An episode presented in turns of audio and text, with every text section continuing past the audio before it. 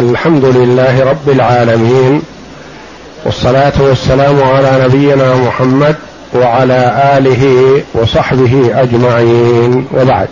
بسم الله. بسم الله الرحمن الرحيم. قال المؤلف رحمه الله تعالى الكتاب إلى المقوقس ملك مصر. الكتاب من رسول الله صلى الله عليه وسلم إلى المقوقس ملك مصر. هذا هو الكتاب الثاني في هذا الكتاب والكتاب الأول أرسله النبي صلى الله عليه وسلم إلى ملك الحبشة أصحمة وهو وهذا قد استجاب لدعوة النبي صلى الله عليه وسلم ورد عليه الخطاب وأنه يشهد أنه رسول الله وأنه أعلن إسلامه على يد ابن عم رسول الله صلى الله عليه وسلم جعفر ابن أبي طالب رضي الله عنه. ثم إن هذا الملك مات وصلى عليه النبي صلى الله عليه وسلم صلاة الغائب. نعاه النبي صلى الله عليه وسلم إلى الصحابة يوم موته وصلى عليه صلى الله عليه وسلم صلاة الغائب. وهذا الكتاب الثاني في هذا الكتاب إلى المقوقس ملك مصر وهو قبطي من الأقباط. اقرأ. وكتب النبي صلى الله عليه وسلم إلى جريج بن متى الملك بالمقوقس ملك مصر والإسكندرية. بسم الله الرحمن الرحيم. ملك مصر والإسكندرية على أن أساس المراد بمصر القاهرة العاصمة. فهو ملك مصر والإسكندرية. أحد مدن جمهورية مصر. نعم. بسم الله الرحمن الرحيم. من محمد عبد الله ورسوله صلى الله عليه وسلم إلى المقوقس عظيم القبط. سلام على من اتبع الهدى. أما بعد فإني أدعوك بدعاية الإسلام. أسلم تسلم وأسلم يؤتك الله أجرك مرتين. فإن توليت فإن عليك إثم أهل القبط. يا أهل الكتاب تعالوا إلى كلمة سواء بيننا وبينكم ألا نعبد إلا الله ألا نعبد إلا الله ولا نشرك به شيئا ولا يتخذ بعضنا بعضا أربابا من دون الله. فإن تولوا فقولوا اشهدوا بأننا مسلمون. هذا كتاب النبي صلى الله عليه وسلم إلى المقوقس.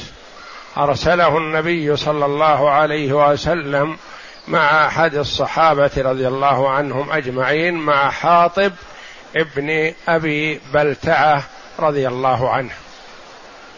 وهو كتاب مختصر. حصل فيه المقصود. الدعوة إلى الله جل وعلا والترغيب والترهيب والإخبار بأنه رسول الله صلى الله عليه وسلم والوعظ بكتاب الله تبارك وتعالى. فهو جمع أمورا عظيمة مع اختصاره. وهكذا ينبغي الكتابة أن الإنسان يأتي بالمقصود بدون أن يأتي بأشياء ربما يأتي بصفحة أو صفحتين من الكتاب والمقصود سطر أو أقل من سطر في هذا. هذا تطويل لا فائدة فيه. فالنبي صلى الله عليه وسلم قال من محمد رسول الله. اولا البدء باسمه صلى الله عليه وسلم حتى يكون السامع يدري من أين هذا الخطاب لينزل الخطاب المنزلة اللائقة به لأنه من من محمد رسول الله. إلى المقوقس عظيم القبط. فيه ذكر له وثناء عليه وذكر من وظائفه ومن علو منزلته ما قال إلى المقوقس الكافر الفاجر وإنما قال إلى المقوقس عظيم القبط. يعني أنزله منزلته التي هو فيها. سلام على من اتبع الهدى. ما قال سلام عليك؟ لأنه ما ينبغي السلام والبدء بالسلام على الكافر. وإنما يقال السلام على من اتبع الهدى. إن اتبعت الهدى فالسلام عليك وإلا فلا. ما يجوز لنا أن نسلم على الكافر. والنبي صلى الله عليه وسلم يقول لا تبدأوا أهل الكتاب بالسلام. فإذا لقيتموهم في طريق فاضطروهم إلى أضيقه. وإذا سلموا نقول وعليكم وعليكم. فقط. ما نقول وعليكم السلام لأنه قد يجوز أن يقولوا كلاما غير مناسب. مثل ما قال يهودي للنبي صلى الله عليه وسلم لما مر عليه قال السلام عليك يا أبا القاسم. قال النبي صلى الله عليه وسلم بكل لطافة ولين وسهولة وعليكم. قالت عائشة رضي الله عنها بل عليكم السام والموت واللعنة معشر اليهود. قال مهلا يا عائشة؟ قالت أو ما سمعت يا رسول الله ما قال؟ لأنه هو قال السام والسام الموت. وهو يشعر كأنه يقول الرسول عليه الصلاة والسلام السلام. والرسول عليه الصلاة والسلام فهم ما قال. قال وعليكم يعني عليك الموت. فقال مهلا يا عائشة. فقالت أو ما سمعت يا رسول الله؟ ما قال. قال بلى سمعت. سمعت وردت وما, وما بماذا رددت عليه؟ قلت وعليكم. يستجاب لنا فيهم ولا يستجاب لهم فينا. سلام على من اتبع الهدى. أما بعد يعني المقصود فإني أدعوك بدعاية الإسلام. أسلم تسلم. هذا وعد كريم. أسلم تسلم في الدنيا والآخرة. تحيا عزيزا كريما وتموت مؤمنا راضيا بالله. تنال الثواب العظيم عند الله جل وعلا في الدار الآخرة. وأسلم يؤتك الله أجرك مرتين. هذا ترغيب. إذا أسلمت يكون أجرك مضاعف مرتين. لما؟ لأنه ممن آمن بعيسى عليه السلام وآمن بمحمد صلى الله عليه وسلم فأهل الكتاب إذا آمنوا بالنبيين يؤتون أجرهم مرتين.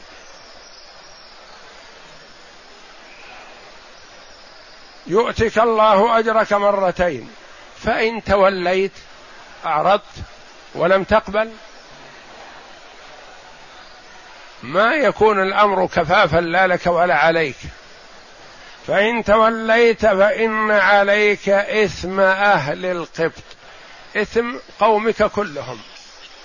إذا أعرضت لأنهم لأن ضلالهم بسببك. لو اهتديت اهتدوا. فلما ضللت اتبعوك. يكون عليك إثمهم.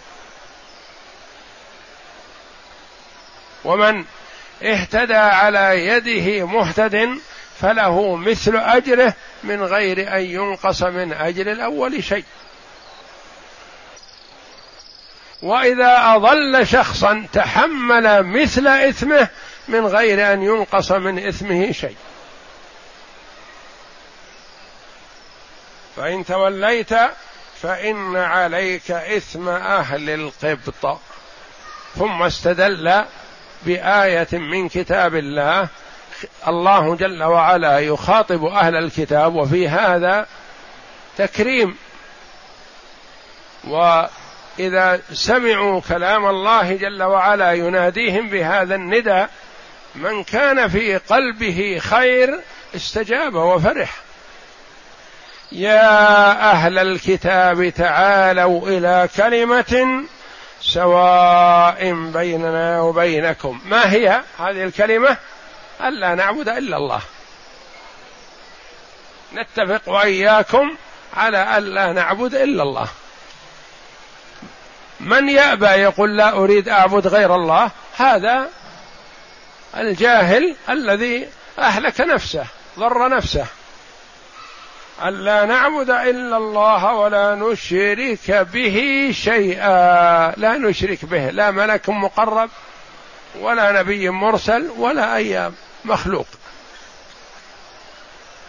ولا يتخذ بعضنا بعضا أربابا من دون الله.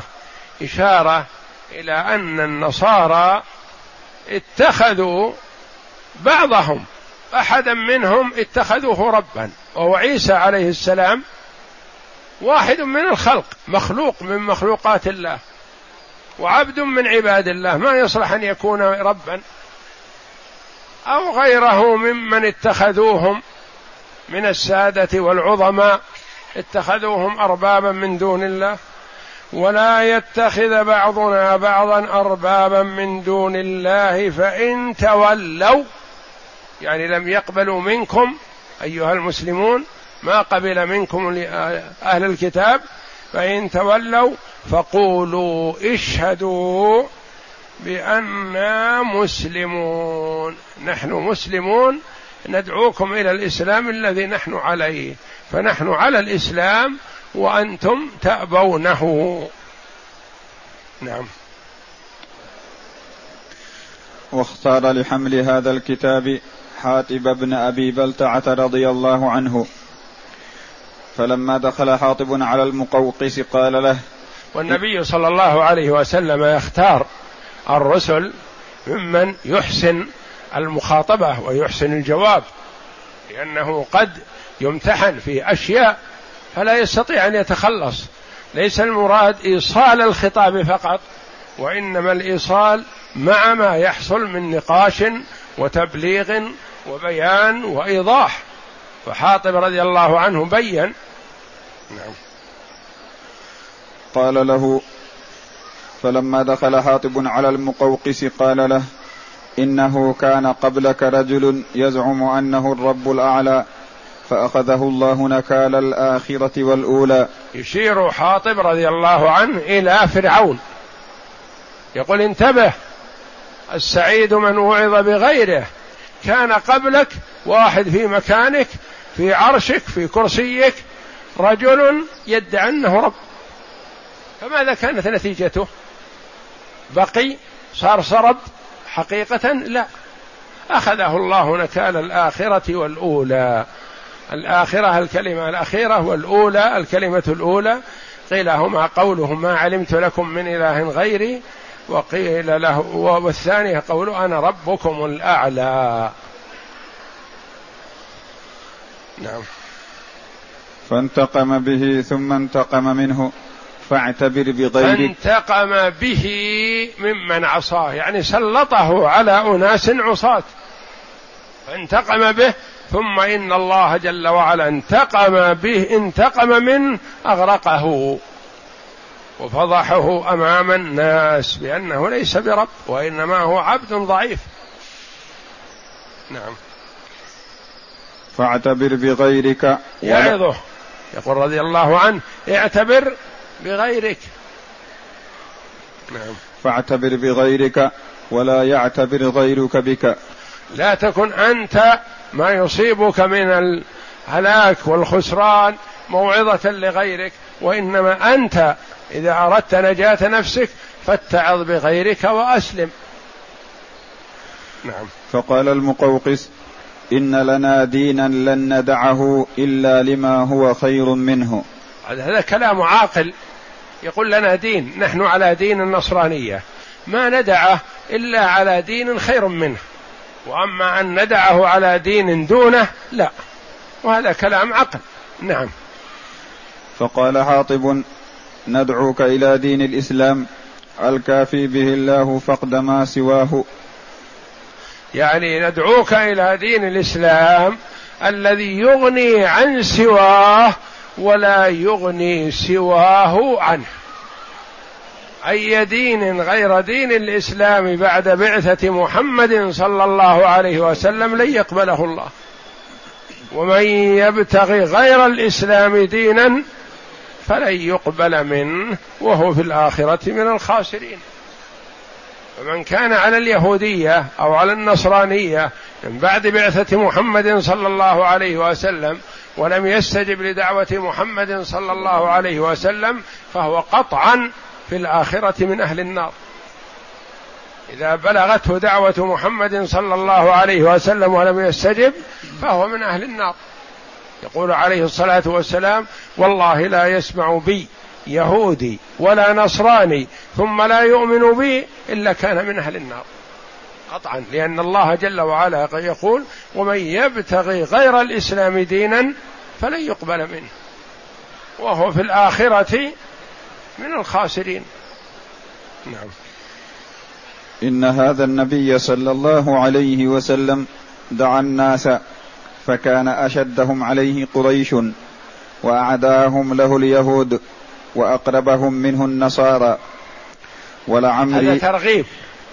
يكون اقرب أقربهم إلى الاستجابة النصارى وهذا نصراني لأن الأقباط من النصارى. يقول أشد أعدائه الكفار المشركون واليهود وأقرب الناس إليه النصارى. هذا تقريب وترغيب له. يعني قومك استجاب الكثير منهم. نعم. والله جل وعلا يقول لتجدن أشد الناس عداوة للذين آمنوا اليهود والذين أشركوا ولتجدن أقربهم مودة للذين آمنوا الذين قالوا أنا نصارى. ذلك بأن منهم قسيسين ورهبانا وأنهم لا يستكبرون. فهم أسرع إلى الاستجابة.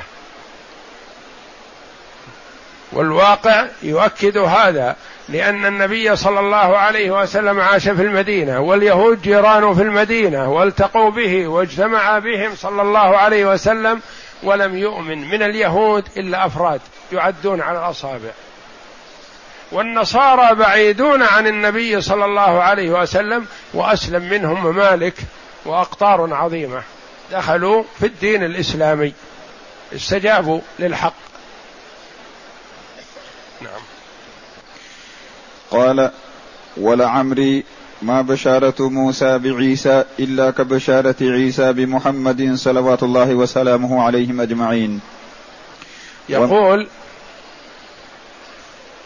موسى عليه الصلاة والسلام بشر بعيسى. وأنتم تقولون لليهود إن عيسى قد بشر به موسى. وأنا أقول لكم مثل ما تقولون أنتم لغيركم. أنا أقول عيسى بشر بمحمد صلى الله عليه وسلم وأمر بالإيمان بمحمد صلى الله عليه وسلم. فأنت إذا آمنت ما تكن أغضبت عيسى ولا رغبت عنه وإنما استجبت له لأن عيسى نفسه عليه الصلاة والسلام بشر بمحمد صلى الله عليه وسلم وأمر باتباعه. فأنا ما أقول لك اترك عيسى وإنما أقول اتبعه في كل ما قال ومما قال أنه بشر بمحمد صلى الله عليه وسلم. نعم. وما دعاؤنا إياك إلى القرآن. إلا كدعائك أهل التوراة إلى الإنجيل. إحنا ندعوك إلى القرآن مثل ما أنت تدعو اليهود إلى الإنجيل. اليهود معهم التوراة. وأنت تدعو أهل التوراة إلى الإنجيل. لأن الإنجيل نزل بعد التوراة. وأنا أدعوك مثل ما أنت تدعو من سبقك أدعوك إلى القرآن كلام الله جل وعلا. نعم فكل نبي أدرك قوما فهم فهم أمته. فأنتم أتباع عيسى أنتم أمة محمد صلى الله عليه وسلم. كل أمة أدرك نبي فهم من أمته. والأمة كما تقدم لنا غير مرة أمة الدعوة وأمة الإجابة. أمة الدعوة وأمة الإجابة. فاليهود والنصارى والمشركون ومن على هذه البسيطة كلهم يعتبرون من أمة محمد صلى الله عليه وسلم. أمة إيش؟ الدعوة. يعني مدعوون إلى الإيمان بمحمد صلى الله عليه وسلم. ومن شهد أن لا إله إلا الله وأن محمد رسول الله فهو من أمة الإجابة. أمة الإجابة الذين استجابوا. وأمة الدعوة الذين دعوا وكل عاقل على وجه البسيطة فإنه مدعو للإيمان بمحمد صلى الله عليه وسلم. فيعتبر من أمة الدعوة. اليهود والنصارى والمشركون وسائر الطوائف كلهم أمة محمد صلى الله عليه وسلم أمة الدعوة. ومن استجاب منهم هو من أمة الإجابة. نعم. فكل نبي أدرك قوما فهم أمته فالحق عليهم أن يطيعوه وأنت ممن أدركه هذا النبي صلى الله عليه وسلم. ولسنا ننهاك عن دين المسيح ولكننا نأمرك به. شوف حسن اللباقة وحسن الدعوة. ولسنا ننهاك عن دين المسيح لا.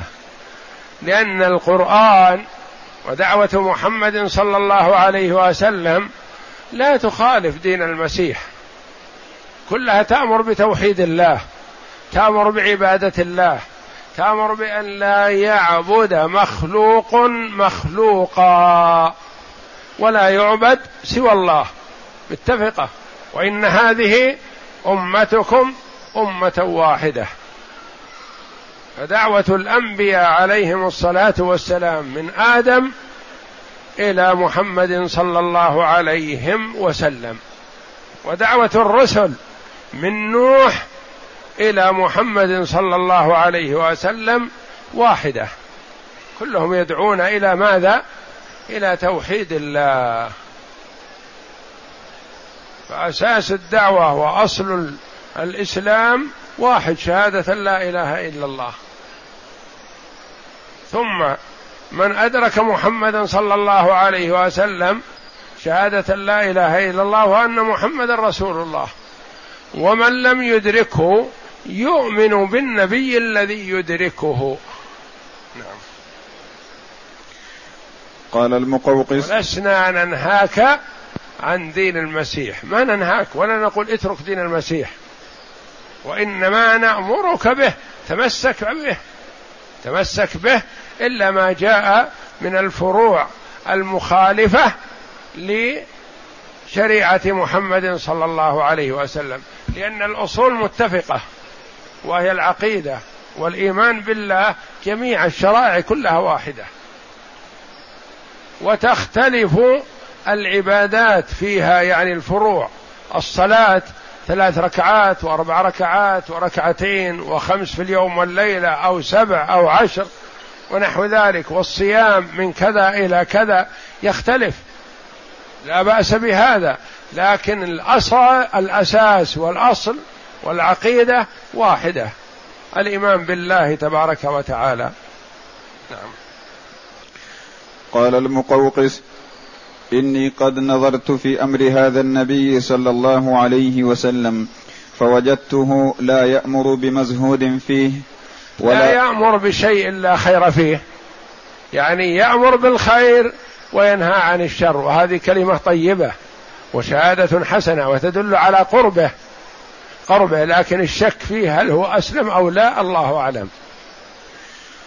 فوجدته لا يأمر بمزهود فيه ولا ينهى عن مرغوب فيه.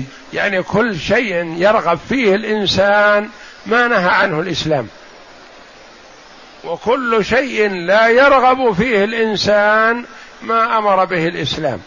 أمر بالمكارم ونهى عن ما عن سفاسف الأمور وما لا خير فيه.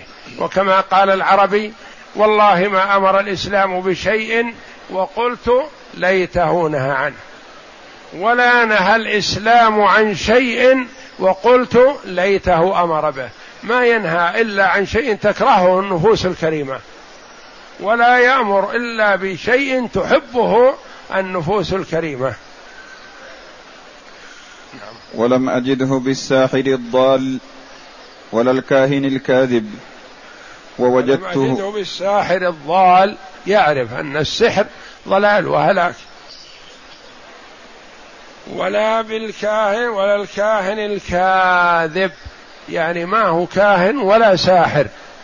لأنه سمع عنه قبل أن يأتيه رسول رسول الله صلى الله عليه وسلم. نعم.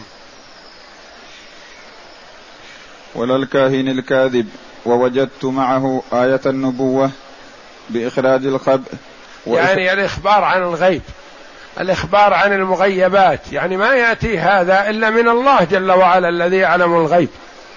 فإخباره عن الشيء على حقيقته قبل أن يحصل دليل على أنه يعني يخبر عن عن الله تبارك وتعالى.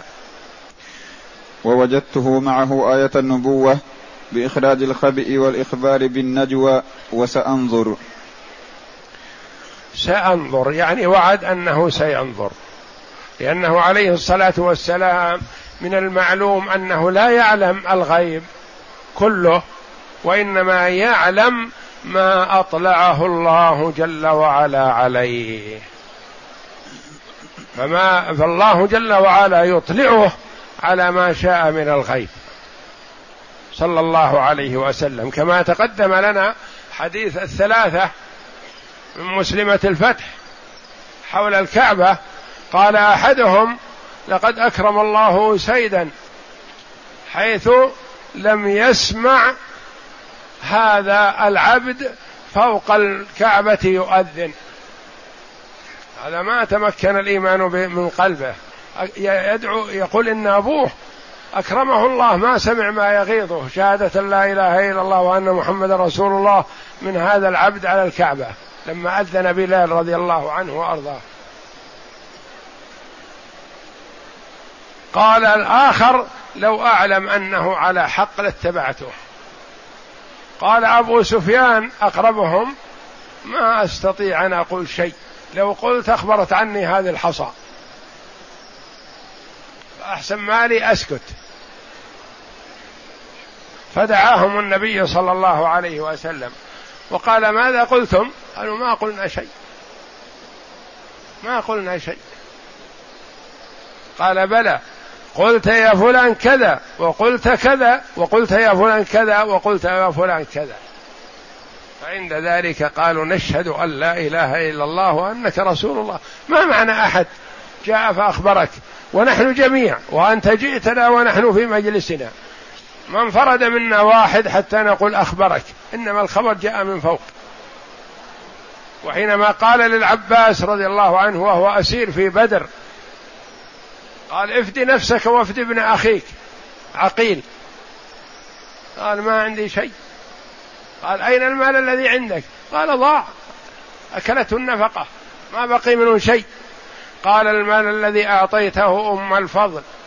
وقلت احفظيه. إن عدت وجدته عندك. وإلا أنفقيه على نفسك وعلى أولادك. نريد من هذا. قال أشهد أن لا إله إلا الله. ما عندنا أحد أنا وأم الفضل. وما أخبرتك وما أخبرتك أنا. من أين؟ هذا الخبر من الله جل وعلا. فهو جل وعلا يخبر عن الغيب لا أنه هو عليه الصلاة والسلام يعلم الغيب لا قل لا يعلم من في السماوات والأرض الغيب إلا الله, إلا الله.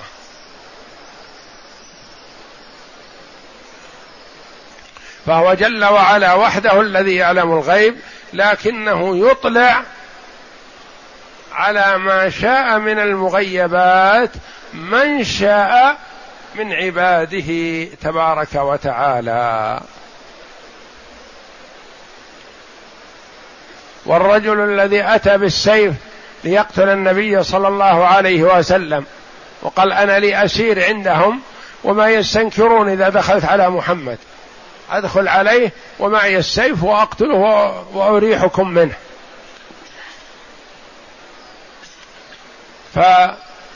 فالصحابه رضي الله عنهم تواصوا به خوفا على النبي صلى الله عليه وسلم.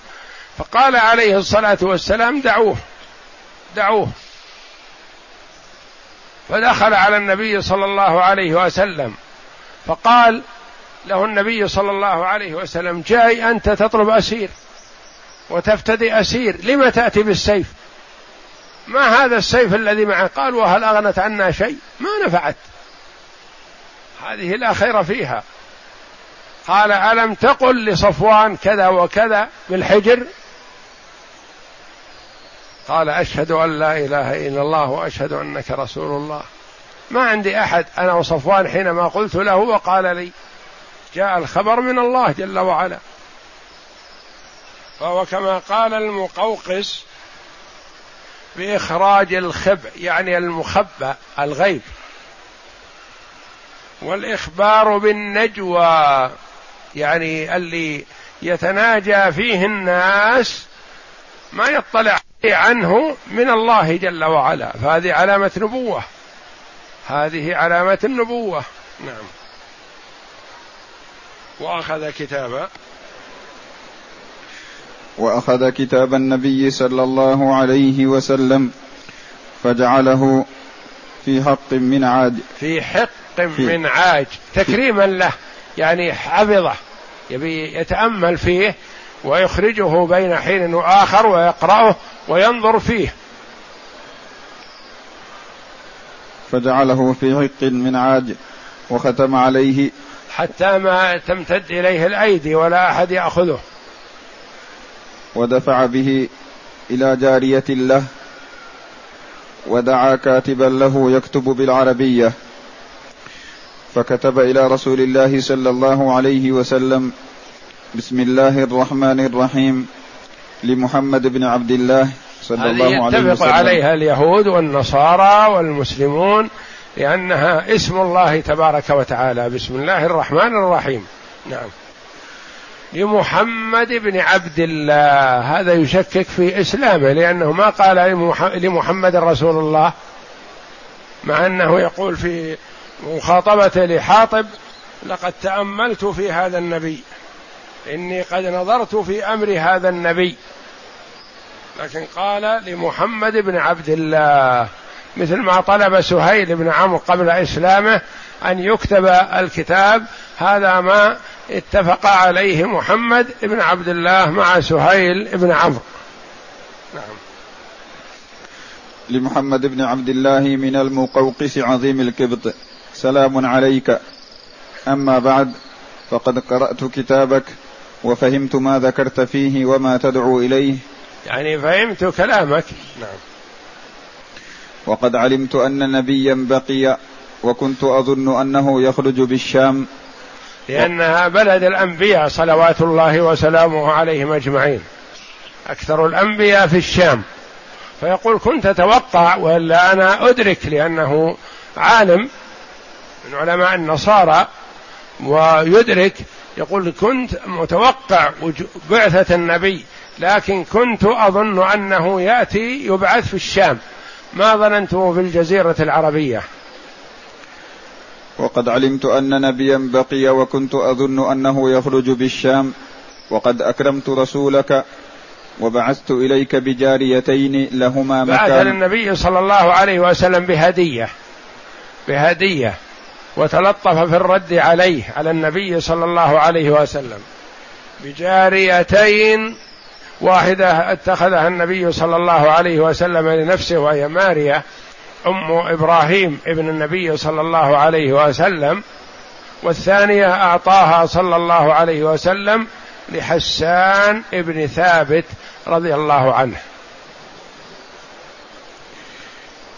وبعثت إليك بجاريتين لهما مكان في الكبت عظيم وبكسوة وأهديت إليك بغلة لتركبها والسلام عليك. وصلت إلى النبي صلى الله عليه وسلم البغلة وكان يركبها عليه الصلاة والسلام وبقيت البغلة بعد وفاة النبي صلى الله عليه وسلم. نعم. ولم يزد على هذا ولم يسلم. ما زاد على هذا يعني ما قال أسلمت أو أشهد أن لا إله إلا الله وأنك رسول الله.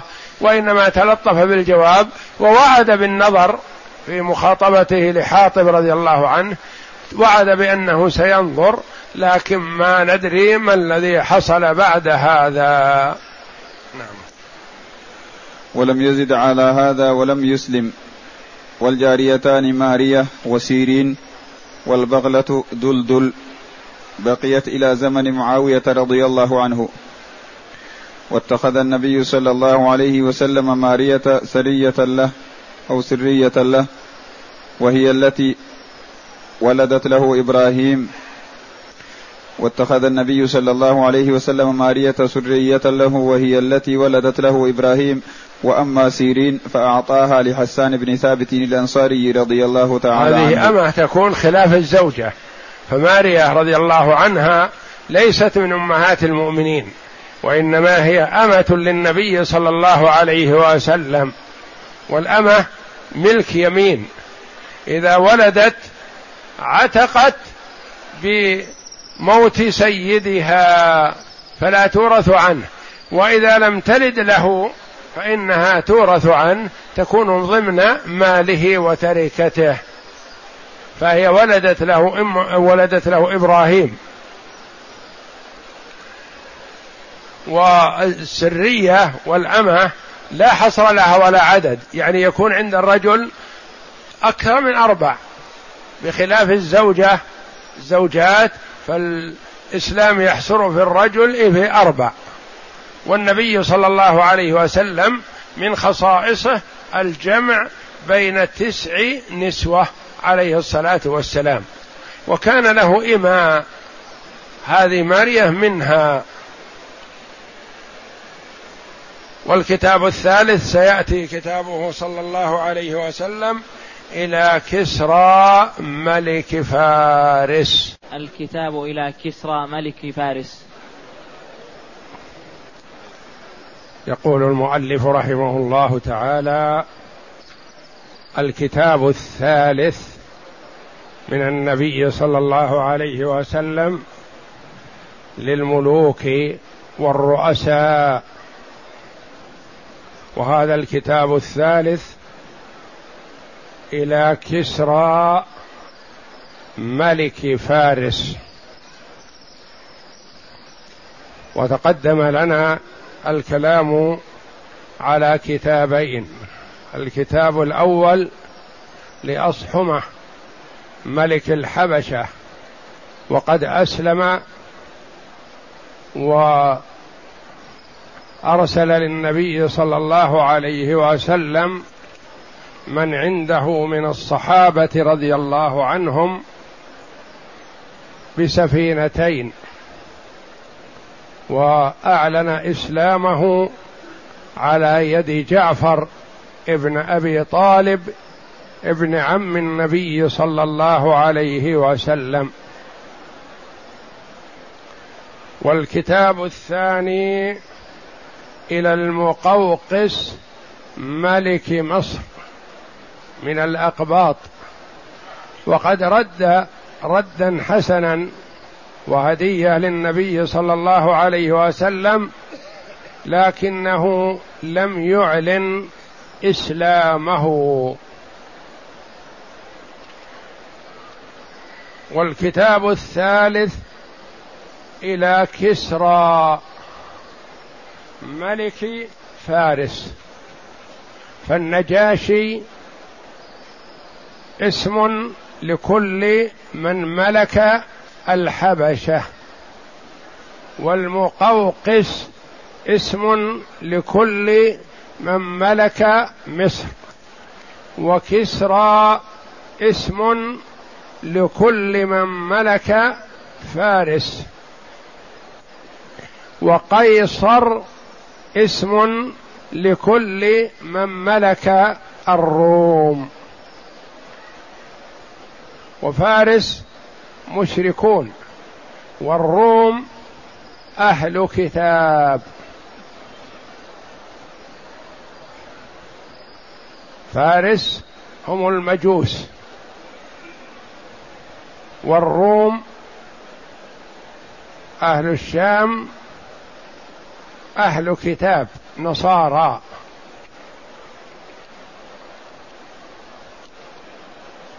نعم. نعم. وكتب النبي صلى الله عليه وسلم إلى كسرى ملك فارس. بسم الله الرحمن الرحيم. من محمد رسول الله إلى كسرى عظيم فارس. سلام على من اتبع الهدى وآمن بالله ورسوله وشهد أن لا إله إلا الله وحده لا شريك له وأن محمدا عبده ورسوله. وأدعوك بدعاية الله. فإني أنا رسول الله إلى الناس كافة لينذر من كان حيا ويحق القول على الكافرين. فأسلم تسلم فإن أبيت فإن إثم المجوس عليك. هذا كتاب النبي صلى الله عليه وسلم إلى ملك فارس. يختلف عن كتابه صلى الله عليه وسلم لملك الحبشة وملك مصر لأن ملك الحبشة نصراني من النصارى. وملك مصر كذلك من النصارى. فهم أهل كتاب. وأما ملك كسرى ملك فارس فهم مشركون. وهم مجوس الذين يعبدون النور ويقولون الإله اثنان النور والظلمة. والله وال والنور خالق الخير والظلمة خالق الشر. يعبدون إلهين اثنين. ومن من المخالفة من هذه الأمة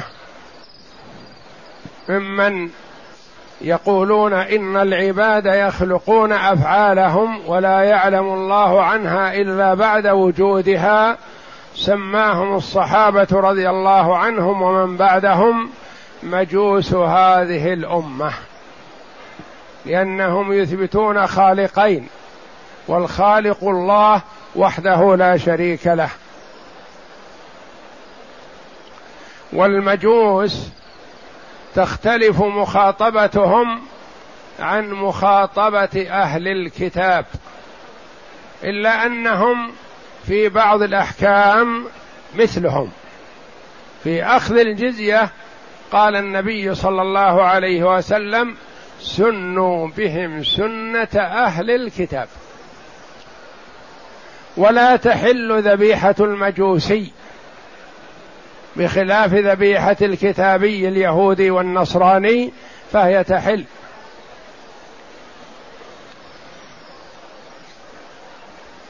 انظر إلى كتاب النبي صلى الله عليه وسلم جمع بين الإيجاز والإيضاح وبين الترغيب والترهيب وبين بعثته صلى الله عليه وسلم ووجوب الإيمان به وأن السلام والسلامة لمن آمن بالله ورسوله دون من كفر بالله ورسوله. فهو قليل الألفاظ مشتمل على المعنى عظيم من محمد رسول الله. أثبت اسمه صلى الله عليه وسلم المعروف به. ثم أثبت وظيفته صلى الله عليه وسلم وأنه مرسل من قبل الله جل وعلا لعباده كافة. إلى كسرى عظيم فارس. قال إلى كسرى عظيم فارس. ما قال المشرك الكافر أو الطاغية وإنما وصفه بصفته التي يوصف بها. هو عظيم فارس وهو كبيرهم. وأدعى للاستجابة إذا خاطبه بهذا الاسم. سلام على من اتبع الهدى. ما يسلم عليه بنفسه عظيم فارس وإنما يسلم صلى الله عليه وسلم على من اتبع الهدى. أما الكافر فلا يسلم عليه. لا تبدأ اليهود والنصارى بالسلام وإذا لقيتموهم في طريق فاضطروهم إلى أضيقه. وبين لنا صلى الله عليه وسلم أنه إذا سلم علينا اليهودي أو النصراني نقول وعليكم. ولا نقول عليكم السلام لأنه محتمل أنه قال غير هذا القول. كما قال اليهودي لمحمد صلى الله عليه وسلم حينما سلم عليه قال السام عليك يا أبا القاسم. والسام الموت. أدغمها حتى تمشي. فطن لها النبي صلى الله عليه وسلم ورد عليه الرد المناسب لما قال قال وعليكم. يعني دعوت علينا بالموت وندعو عليك بمثله. ويستجاب يقول صلى الله عليه وسلم لنا فيهم ولا يستجاب لهم فينا. لكن عائشة رضي الله عنها ما تحملتها. قالت بل عليكم السام والموت واللعنة. قال مهلا يا عائشة. قالت أو ما سمعت ما قال يا رسول الله؟ قال بلى. سمعت ما قال وماذا قلت أنا له؟ قلت وعليكم ويستجاب لنا فيهم ولا يستجاب لهم فينا. سلام على من اتبع الهدى. يعني من اتبع الهدى نسلم عليه. والسلام دعاء بالسلامة ولا ندعو للكافر بالسلامة إلا إذا اتبع الحق.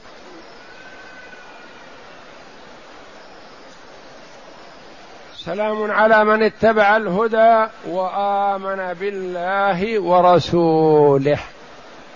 آمن بالله وحده جل وعلا.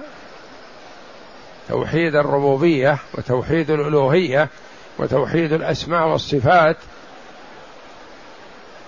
وأطاعه وامتثل أمره واجتنب نهيه.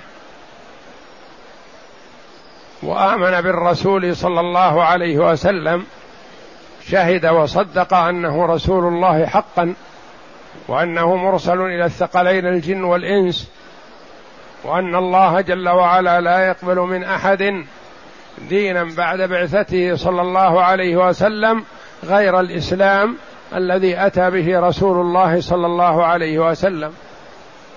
وآمن بالله ورسوله وشهد أن لا إله إلا الله وحده لا شريك له أفرد الله جل وعلا بالعبادة. وأن محمدا عبده ورسوله فهو عليه الصلاة والسلام عبد لا يعبد ورسول لا يكذب. وهو صلى الله عليه وسلم في العبودية نال أفضل وصف فيها. وفي الرسالة هو أفضل الرسل صلوات الله وسلامه عليهم أجمعين. والعبودية شرف للعبد أن يكون عبدا لله. والله جل وعلا شرف عبده ورسوله محمدا صلى الله عليه وسلم بوصف العبودية في أفضل المواطن. سبحان الذي أسرى بعبده ليلا من المسجد الحرام إلى المسجد الأقصى. الحمد لله الذي أنزل على عبده الكتاب ولم يجعل له عوجا وأنه لما قام عبد الله يدعوه كادوا يكونون عليه لبدا.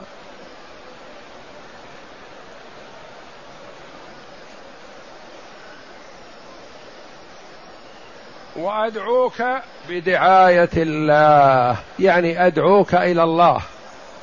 وأدعوك بما أمرني الله جل وعلا أن أدعوك إليه.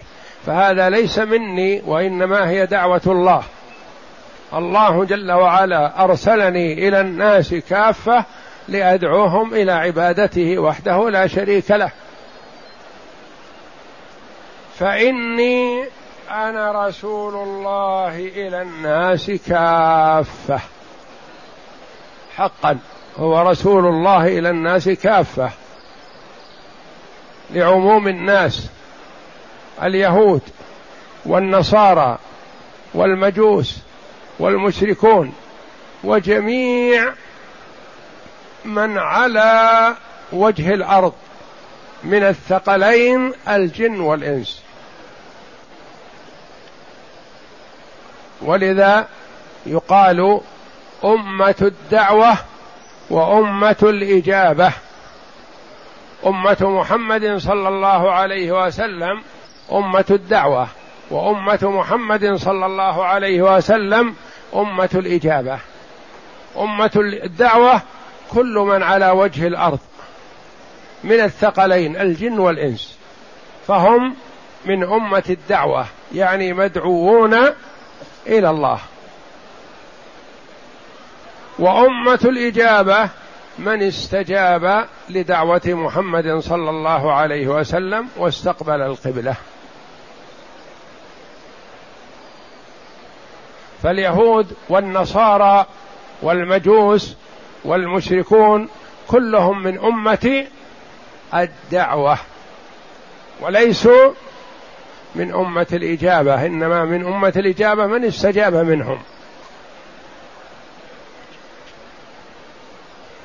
فإني أنا رسول الله إلى الناس كافة كلهم ما يقال إلى العرب ولا إلى المشركين ولا إلى أهل الجزيرة وإنما إلى الناس كافة يعني عموم الناس. لينذر من كان حيا.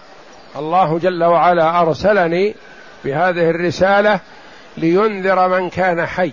يعني من كان عنده حياة وتصرف ومعرفة لتحصل النذارة للجميع. ويحق القول على الكافرين. النذارة للعموم لكل حي لكل عاقل. ويحق القول على الكافرين إذا عصوا وأبوا. فأسلم تسلم. أسلم يعني إذا أسلمت سلمت.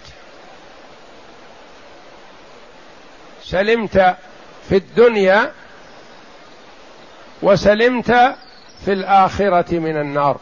أسلم تسلم. فإن أبيت فإن إثم المجوس عليك. كيف هذا؟ والله جل وعلا يقول ولا تزر وازرة وزر أخرى. نعم نقول من دعا إلى ضلالة فعليه وزره ووزر من تبعه من غير أن ينقص من أوزارهم شيء. فإن أبيت الإسلام والإيمان بالله ورسوله فإن إثم المجوس عليك لأنك أنت قائدهم وأنت كبيرهم وهم يتبعونك. إذا أسلمت أسلموا وإذا كفرت كفروا. فأنت كبيرهم وعظيمهم وأنت المستجاب له عندهم. فإذا دعوتهم إلى الإسلام الغالب استجابوا. وإذا أبيت الإسلام فإنهم يتبعونك. والمقتدى به في الهدى له أجره وأجر من تبعه من غير أن ينقص من أجورهم شيء. والمتبع في الضلالة عليه وزره ووزر من تبعه من غير أن ينقص من أوزارهم شيء. ولم يقل له صلى الله عليه وسلم أسلم يؤتك الله أجرك مرتين. لا. لأنه ليس من أهل الكتاب. وما أتى عليه الصلاة والسلام بالآية التي في خطاب النجاشي وخطاب المقوقس يا أهل الكتاب تعالوا إلى كلمة سواء بيننا وبينكم لا هذه في حق أهل الكتاب. وهذا كسرى ليس من أهل الكتاب بل هو كبير المجوس والمجوس مشركون.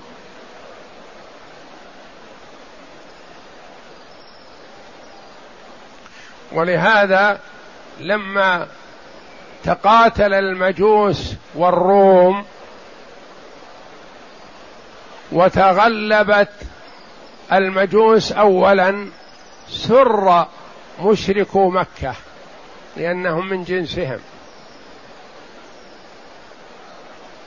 وساء ذلك المسلمين لأن أهل الكتاب أقرب إليهم من المشركين. فبشرهم الله جل وعلا بأن الروم سيغلبون. لكن بعد وقت. غلبت الروم في أدنى الأرض وهم من بعد غلبهم سيغلبون. وحينما ذهب رسول رسول الله صلى الله عليه وسلم إلى ملك الروم قيصر وجده قد جاء إلى بيت المقدس ليشكر الله جل وعلا على غلبتهم للفرس. والنبي صلى الله عليه وسلم دعا على الفرس لما مزق هذا المجوسي كتاب النبي صلى الله عليه وسلم. قال رسول الله صلى الله عليه وسلم مزق الله ملكه. فما بقي في الملك إلا قليل تقاتل مع الروم فغلبته الروم. فغضب عليه الفرس وتواطؤوا مع ولده وقام عليه ولده وقتله. الولد قتل أباه وتولى الأمر من بعده. ما بقي الذي مزق كتاب النبي صلى الله عليه وسلم. فإن أبيت يعني لم تقبل الإسلام فإن إثم المجوس عليك. فليحذر المسلم أن يدعو إلى ضلالة فيتحمل آثام الآخرين أو يرغب في معصية أو ينفر عن طاعة. فيتحمل إثمه وإثم من قبل منه وأخذ عنه. ما موقف كسرى هذا من هذا الخطاب لما أتاه الخطاب؟ نعم. واختار لحمل هذا الكتاب عبد الله بن حذافة السهمي. واختار النبي صلى الله عليه وسلم رسوله إلى كسرى عبد الله بن حذافة السهمي رضي الله عنه من خيار الصحابة. نعم. فدفعه السهمي إلى عظيم البحرين. عظيم البحرين لأنه يرجع إلى عظيم فارس. ولا ندري هل بعث عظيم البحرين رجلا من رجالاته أم بعث عبد الله السهمي. وأي يقول المؤلف رحمه الله لا ندري أه هو استلمه عظيم البحرين وأرسله مع رجل من عنده أم أن أنه اطلع على الخطاب وقال اذهب به إلى كسرى. وأيما كان فلما قرئ الكتاب على كسرى مزقه وقال في غطرة قرئ الكتاب على كسرى ولا يدرى أحاضر عبد الله بن حذافة أم لا؟ ما يعلم هل قابله أم أنه دفع الخطاب إلى من دونه ومن دونه أرسله إليه وقرئ عليه. وعلم النبي صلى الله عليه وسلم أنه لما قرئ عليه الكتاب مزقه. ممن يقرأ عليه كتاب الرسول يحفظه ويرفعه منهم من يجعله على رأسه ومنهم من يجعله على عينه ومنهم من يعتني بحفظه ويراجعه مرة بعد أخرى. وهذا الشقي اللعين مزقه في الحال. فلما قرئ الكتاب على كسرى مزقه وقال في غطرسه عبد حقير من رعيتي يكتب يكتب اسمه قبلي. ولم يقصد النبي صلى الله عليه وسلم يقول أنه عبد من عبيده. يكتب اسمه وهو من الرعية يقول إن لأن كفار قريش ومن حولهم يذعنون لكسرى ولقيصر. فهم يتخضعون لهم لأنهم لا سلطان لهم ولا غلبة لهم في جانب أولئك فهم يذعنون لهم. وكل واحد من كسرى وقيصر يقول هؤلاء رعيتي أهل جزيرة العرب. عبد حقير من رعيتي يكتب اسمه قبلي لأنه لأن رسول الله صلى الله عليه وسلم قال من محمد رسول الله إلى كسرى عظيم فارس. وهذه سنته صلى الله عليه وسلم أن يكتب اسمه إلى أولا ثم يذكر اسم من يوجه إليه الخطاب. وهذا فيه حسن. من أجل أن الإنسان من أول وهلة يعرف من هو المخاطب. من الذي يخاطبك أيها ال... الذي وصل إليك الكتاب. وتجد الكثير منا مثلا إذا سلم الخطاب قبل أن ينظر أعلاه ينظر أسفله. منين هذا الخطاب؟ هل هو ممن يستحق العناية به والاهتمام بكلامه أم لا؟ أم لا يهتم له؟ فجعله النبي صلى الله عليه وسلم اسمه أول وهو يستحق ذلك من محمد رسول الله. فهو أفضل الخلق على الإطلاق عليه الصلاة والسلام. ولما بلغ ذلك رسول الله صلى الله عليه وسلم قال مزق الله ملكه.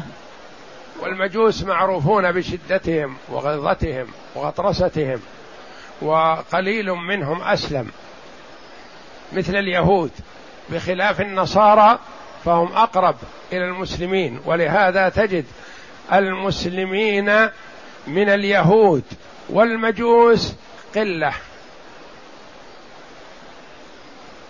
وبعض من أسلم منهم ما سلم من النفاق. يسلم مجاملة وإلا ما تمكن الإيمان من قلوبهم بعضهم. بخلاف النصارى فتجدهم يسلمون بلدان كاملة.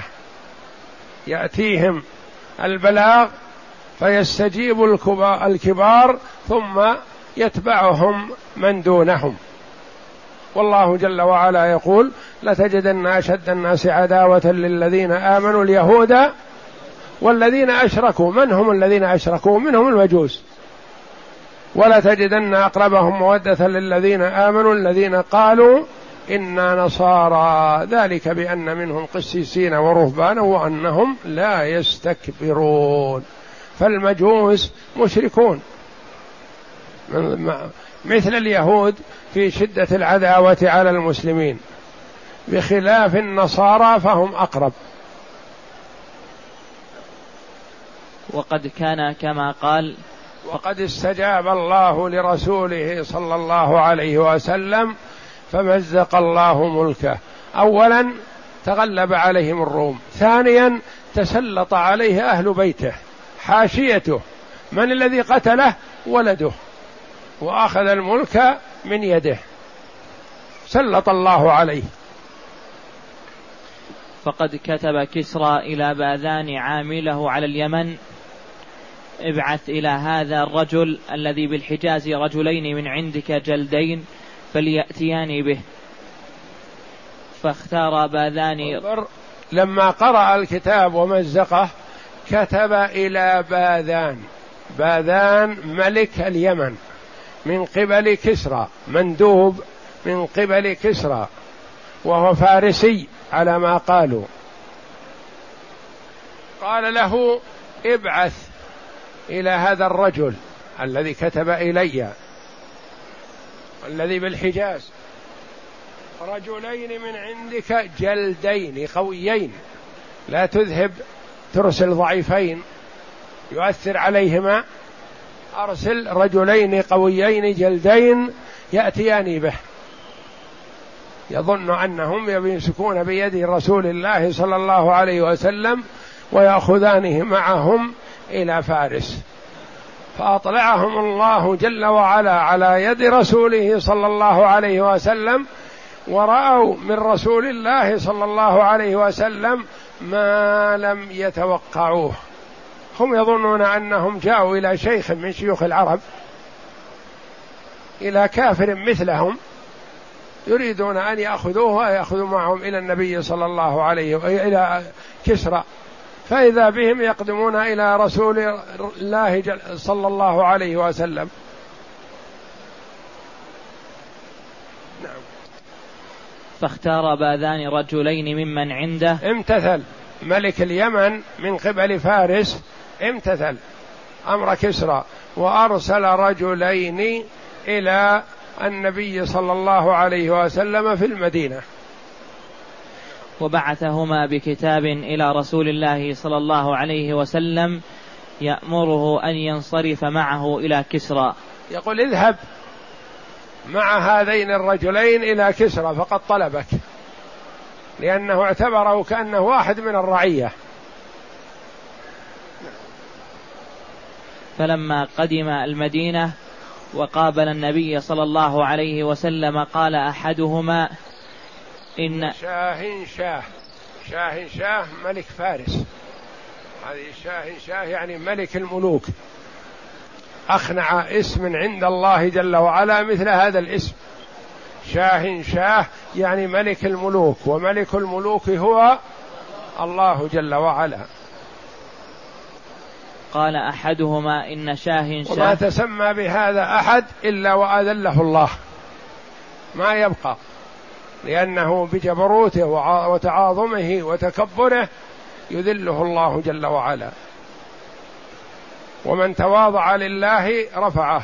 ومن تجبر على الله وعلى عباد الله قصمه الله جل وعلا. ما يتركه سبحانه وتعالى. قال أحدهما إن شاه شاه. ملك الملوك كسرى. قد كتب إلى الملك باذان يأمره أن يبعث إليك من يأتيه بك وبعثني إليك لتنطلق معي. لتنطلق معي يعني اذهب معي إلى كسرى. ما يريده لليمن وإنما يريده لكسرى. وقال قولا تهديديا. تهديديا يعني هددوه قالوا إذا امتنعت فإن كسرى يرسل لك جيش. لكن كان كسرى مستخف بالأمر وغير مكترث. أرسل لملك اليمن ليرسل له من يحضره. وتهدد تهديديا يعني أغلظ القول على النبي صلى الله عليه وسلم والنبي صلى الله عليه وسلم حلم عليهما وإلا بإمكانه أن يأمر اثنين من الصحابة أن يقتلاهم. لكنه عليه الصلاة والسلام لا يقتل الرسل وهو اللطيف حتى مع الكفار عليه الصلاة والسلام. لأن رغبته في الإسلام في أن يسلموا لا أن يتعاظم ويتكبر فليس من ذلك النوع عليه الصلاة والسلام. فهو متواضع ويريد من الناس أن يعبدوا الله وحده لا شريك له. فأمرهما صلى الله عليه وسلم أن يلاقياه غدا. قال امكثا وغدا تعالوا عندي. لأنهم جاءوا بحدة وقسوة فما أحب النبي صلى الله عليه وسلم أن يتخاطب بهم وهم على هذه الصفة. أحب أن يبقوا في المدينة ليروا الصحابة رضي الله عنهم وأهل المدينة وتعظيمهم للنبي صلى الله عليه وسلم وحالة المسلمين وأنها تختلف كثيرا عن حال غيرهم من الكفار. فأحب أن يبقوا. ما أعطاهم الجواب في نفس اليوم؟ قال القياني غدا. تعالوا غدا. وفي ذلك الوقت قد قام قد كانت قد قامت ثورة كبيرة ضد كسرى من داخل بيته. بعد أن لاقت جنوده هزيمة منكرة أمام جنود قيصر فقد قام شيرويه بن كسرى على أبيه فقتله وأخذ في هذا الوقت الذي فيه الرسولان أتيا من اليمن قامت ثورة في بيت كسرى وش السبب؟ أن جنوده هزمت من عند الروم لأنه أرسل جيش لقتال الروم. فهزم. هزيمة منكرة. فقالوا جاءتنا الهزيمة بسببك. والتفتوا إليه وتقدم ولده وقتل الأب. وتولى الملك من بعده. وكان الولد ألطف من الأب كما سيأتينا. لأنه عرف أن ما حصل لهم كان والله أعلم بسبب تمزيق كتاب رسول الله صلى الله عليه وسلم. ولهذا حسب له الولد ألف حساب. أرسل إلى اليمن من أجل نقض رسالة أبيه السابقة. فقد قام شيرويه بن كسرى على أبيه فقتله وأخذ الملك لنفسه وكان ذلك في ليلة الثلاثاء لعشرين مضينا. وكان ذلك في ليلة الثلاثاء لعشرين لعشر مضينا من جماد الأولى سنة سبع. يعني في أول سنة سبع بعد صلح الحديبية. صلح الحديبية في ذي القعدة في سنة ست ومضت سنة ست وفي جماد الأولى سنة سبع حصلت هذه الهزيمة والانتكاس يعني كأنه بعد رسالة رسول الله صلى الله عليه وسلم لأن كتب الرسول صلى الله عليه وسلم كانت في أول سنة سبع. فدعا الرسول عليه الصلاة والسلام فأرسل كسرى جيشا لقتال الروم فهزم.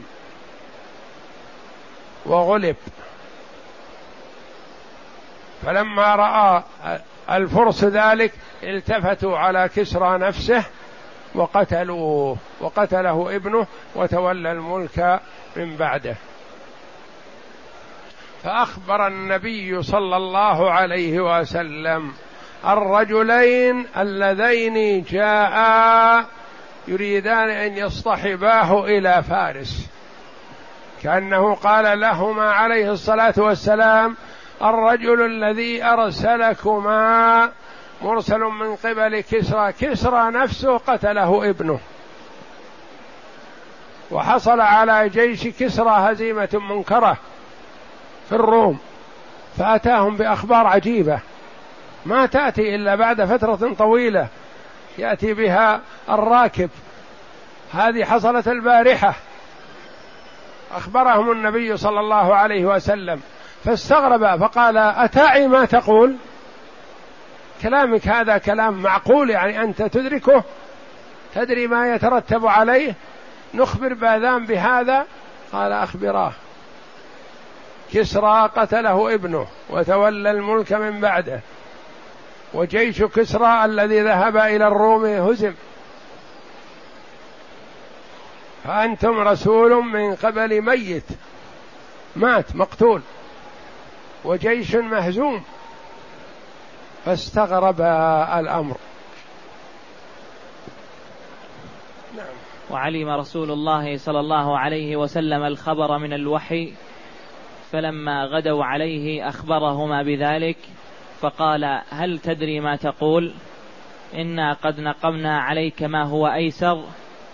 أفنكتب عنك أفنكتب هذا عنك ونخبره الملك قال نعم أخبروه ذلك عني وقولا له إن ديني وسلطاني سيبلغ ما بلغ, ما بلغ كسرى أخبروه زيادة. أولا أخبروه أن ملكه ورئيسه قد قتل. ثم أخبراه أن سلطاني وديني سيبلغ كسرى ويبلغ ما بلغ الليل والنهار بإذن الله. غدوا عليه أخبرهما بذلك فقال فلما غدوا عليه أخبرهما بذلك فقال هل تدري ما تقول؟ إنا قد نق نق نقمنا عليك ما هو أيسر أفنكتب هذا عنك؟ يعني هذا شيء فظيع كبير. نحن انتقدنا عليك بشيء أقل من هذا. فكيف هذا؟ قال نكتباه عنك يكتبوه عني لأنه جاءه الوحي من جبريل عليه السلام. قال نعم أخبراه ذلك عني وقول له إن ديني وسلطاني سيبلغ ما بلغ كسرى وينتهي إلى ما انتهى الخف والحافر. ما قال ملكي عليه الصلاة والسلام لأنه ليس بملك وإنما هو دين وسلطان دعوة إلى الله. والسلطان الحجة والقوة. وقول له إن أسلمت إن أسلمت إن أسلمت أعطيتك ما تحت يدك وملكتك على قومك من الأبناء فخرج من عنده حتى قدم على يقولون لباذان يقول لباذان إذا أسلمت واتبعتني ملكتك قومك. يعني لا أريد أنا المال ولا أريد الملك وإنما أريد الإسلام. أريد أن يعبدوا الناس الله وحده لا شريك له.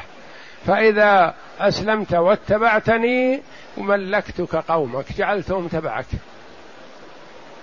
فخرج من عنده حتى قدم على باذان فأخبره الخ... فأخبراه الخبر وبعد قليل جاء كتاب بقتل شيرويه لأبيه وقال له شيرويه في كتابه انظر الرجل الذي كان قد كتب فيه أبي إليك فلا تهجه حتى يأتيك أمري. يقول له جاءه الكتاب من ابن كسرى يقول إني قتلت أبي مات أبي وتوليت الملك من بعده. والكتاب الذي أرسل لك أبي بخصوص الرجل الذي في الحجاز لا تهجه لا آه، تقم عليه لا تؤذه لا تتسلط عليه لا تحرك ساكنا نحوه اتركه. حتى ياتيك امري كأنه يريد أن يتثبت. كأنه يريد أن يتثبت. ولعله عرف أن الهزيمة التي حصلت عليهم من قبل الروم كانت بسبب تمزيق هذا الكتاب كتاب النبي صلى الله عليه وسلم.